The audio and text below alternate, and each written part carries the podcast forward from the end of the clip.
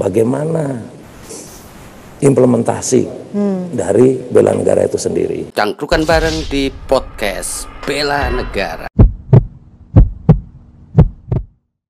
Assalamualaikum warahmatullahi wabarakatuh. Salam bela negara, ayo bela Indonesia aku karena Indonesia rumah kita bersama. Salam sehat selalu untuk Indonesia, salam sehat selalu untuk Anda semua.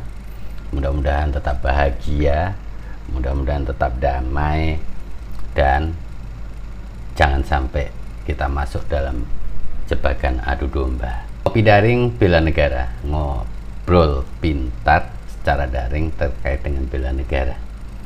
Dan episode perdana itu kita laksanakan pada tanggal 19 Desember 2020 bertepatan dengan Hari Bela Negara ke-72 tahun yang kita gelar di uh, lantai 8 Ditjen Pothan atau uh, Direktorat Jenderal Potensi Pertahanan Kementerian Pertahanan Republik Indonesia.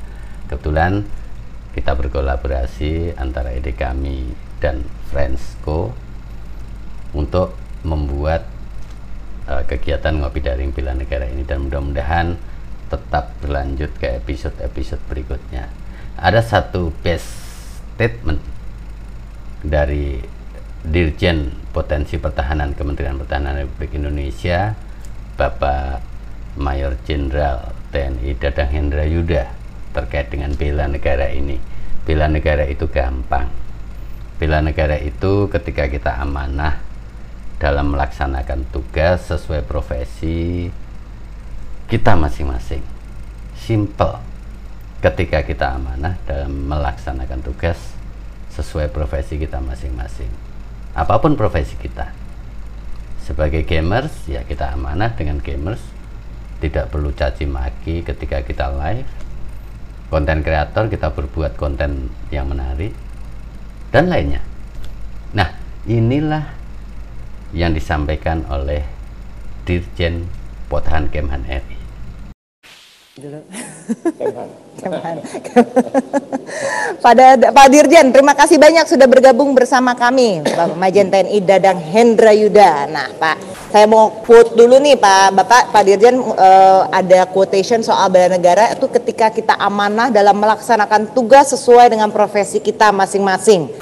Ini berarti kayak Bapak ya, tentara udah fokus gitu terus bela negara sampai saat ini. Iya. Ya. Jadi Gimana mungkin, tuh, Pak? Jadi sebelum saya menjelaskan, hmm. mungkin kita kembali dulu.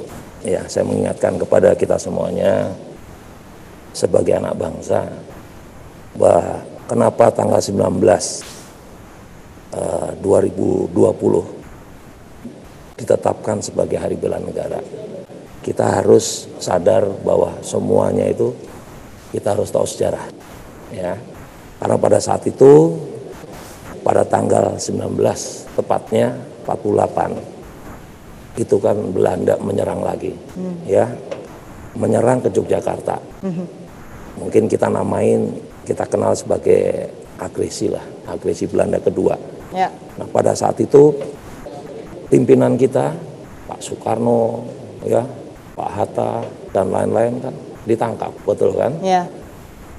kegiatan di Bukit Tinggi ini merupakan sesuatu hal yang luar biasa ya. Ini untuk menunjukkan bahwa Indonesia ini memang ada gitu loh. Kita punya eksistensi nah ini harus kita ini kan nah bagaimana implementasi hmm. dari bela negara itu sendiri ya semuanya memang harus sesuai dengan quote saya segala sesuatu harus kita mulai dengan cinta ya hmm. cinta terhadap tanah air kalau kita udah nggak cinta saya sama Mbak Dini kalau nggak cinta kan nggak bisa harus oh. cinta dulu dong ya oh gitu bukan kalau saya udah dulu cinta ya, dulu ya? iya uh -uh. cinta dulu harus uh -huh. mencintai okay. kalau sudah mencintai itu pasti akan lebih bagus jatuhnya ya kan nah kenapa saya sampaikan sesuai dengan profesi masing-masing nah bagaimana implementasinya cinta terhadap tanah air ini kita lihat anak-anak hmm. mulai dari PAUD ya kan anak-anak SD SMP SMA bahkan sampai mahasiswa. Ya, bagaimana implementasi kecintaannya terhadap tanah air. Ya. Dia harus menjadi murid atau siswa ya dengan baik. dia harus ngikutin aturan sekolah, dia harus belajar bagaimana menjadi anak-anak yang pandai. Ya. ya. Tapi Pak Dirjen ngeliat nggak sih, kayaknya tuh aku ngeliatnya nih Pak, generasiku atau generasi muda itu tuh nggak paham atau even nggak tahu gitu loh ya, soal Hari ya, Bela ya, Negara ya, itu. Ya, ya. Bapak ngeliatnya seperti itu nggak Pak? Ya, mungkin perlu sosialisasi yang lebih lebih mendalam ya, hmm. sehingga nanti saudara-saudara kita, warga negara kita tahu apa sih itu bela negara. Karena ini ada di dalam undang-undang. Ya. ya, pasal 27 ya bahwa mengamanatkan semua warga ya warga negara berhak dan ikut dalam rangka membela negara. Hmm. Caranya gimana? Ya itu tadi Mbak implementasinya. Ya. Jadi murid yang baik. Saya sebagai tentara saya harus jadi tentara yang baik. Ya. ya. Orang tuh langsung menginterpretasikannya tuh oh disuruh wajib militer oh, berarti tidak, kita. Tidak. kalau bela negara. Tidak, Enggak tidak, seperti itu ya, Pak? Tidak. Hmm. Memang ada ya, ini sudah disahkan Undang-Undang Nomor 23 2019 orang-orang yang akan mengikuti itu sudah ada aturannya, sudah ada aturannya dan memenuhi syarat, ya. Ada komponen cadangan, ada komponen pendukung dan sebagainya. Ya. Itu semuanya ada aturan mainnya. Jadi bukan sekedar semuanya harus jadi tentara, harus memegang senjata tidak. Ya. ya, untuk saat ini ya kita berharap harus ada kesamaan persepsi kaitannya dengan bela negara. Hmm. Kita berharap seperti itu ya, bukan ya. harus bawa senjata. Wah, ya, ya. senjata itu adalah saya sebagai komponen utama, okay. ya kan? Ya. Masyarakat cara mendukungnya bagaimana? Ya tadi mencintai, ya, ya mencintai dengan melakukan pekerjaan sesuai dengan profesi masing-masing. Nah, kalau Pak Dirjen bilang nih dengan sekarang era sosmed, nih kita juga ada di YouTube, Menurut Bapak musuh utama kita benar nggak disinformasi itu? Yes, saya sangat setuju.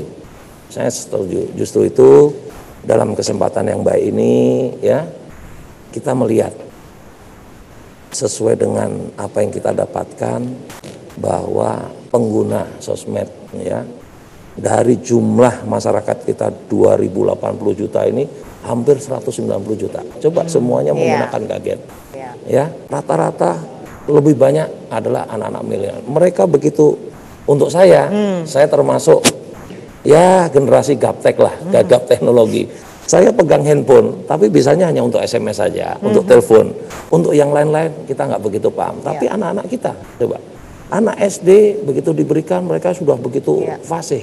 Banget. Ya, memang zamannya dia. Banget. Nah, pesan saya dalam kesempatan ini kita sebagai warga negara, kalau kita mencintai ya negara kita setiap ada berita ya kita tahulah di grup-grup itu ya, ya, ya. ada waduh jangan langsung di share lagi hmm. berarti kita tidak mencintai negara kita tapi caranya kita pahami dulu kalau memang tidak paham kita tanyakan kepada orang yang paham iya cek dulu kebenarannya cek dulu kebenarannya hmm. caranya gimana banyak sekali kalau kita anak, tanyakan kepada orang tua kita dulu ya. ya.